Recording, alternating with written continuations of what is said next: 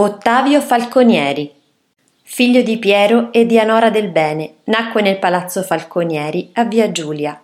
Dedicò a Cristina di Svezia, giunta a Roma a Natale del 1655, un'opera in greco, latino e italiano.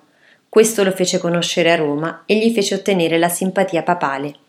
Sempre nel 1656 fu ammesso al gruppo di umanisti che si riuniva a Palazzo Farnese intorno a Cristina. Nel 1657 entrò nell'Accademia del Cimento, appena fondata, e nell'Accademia della Crusca.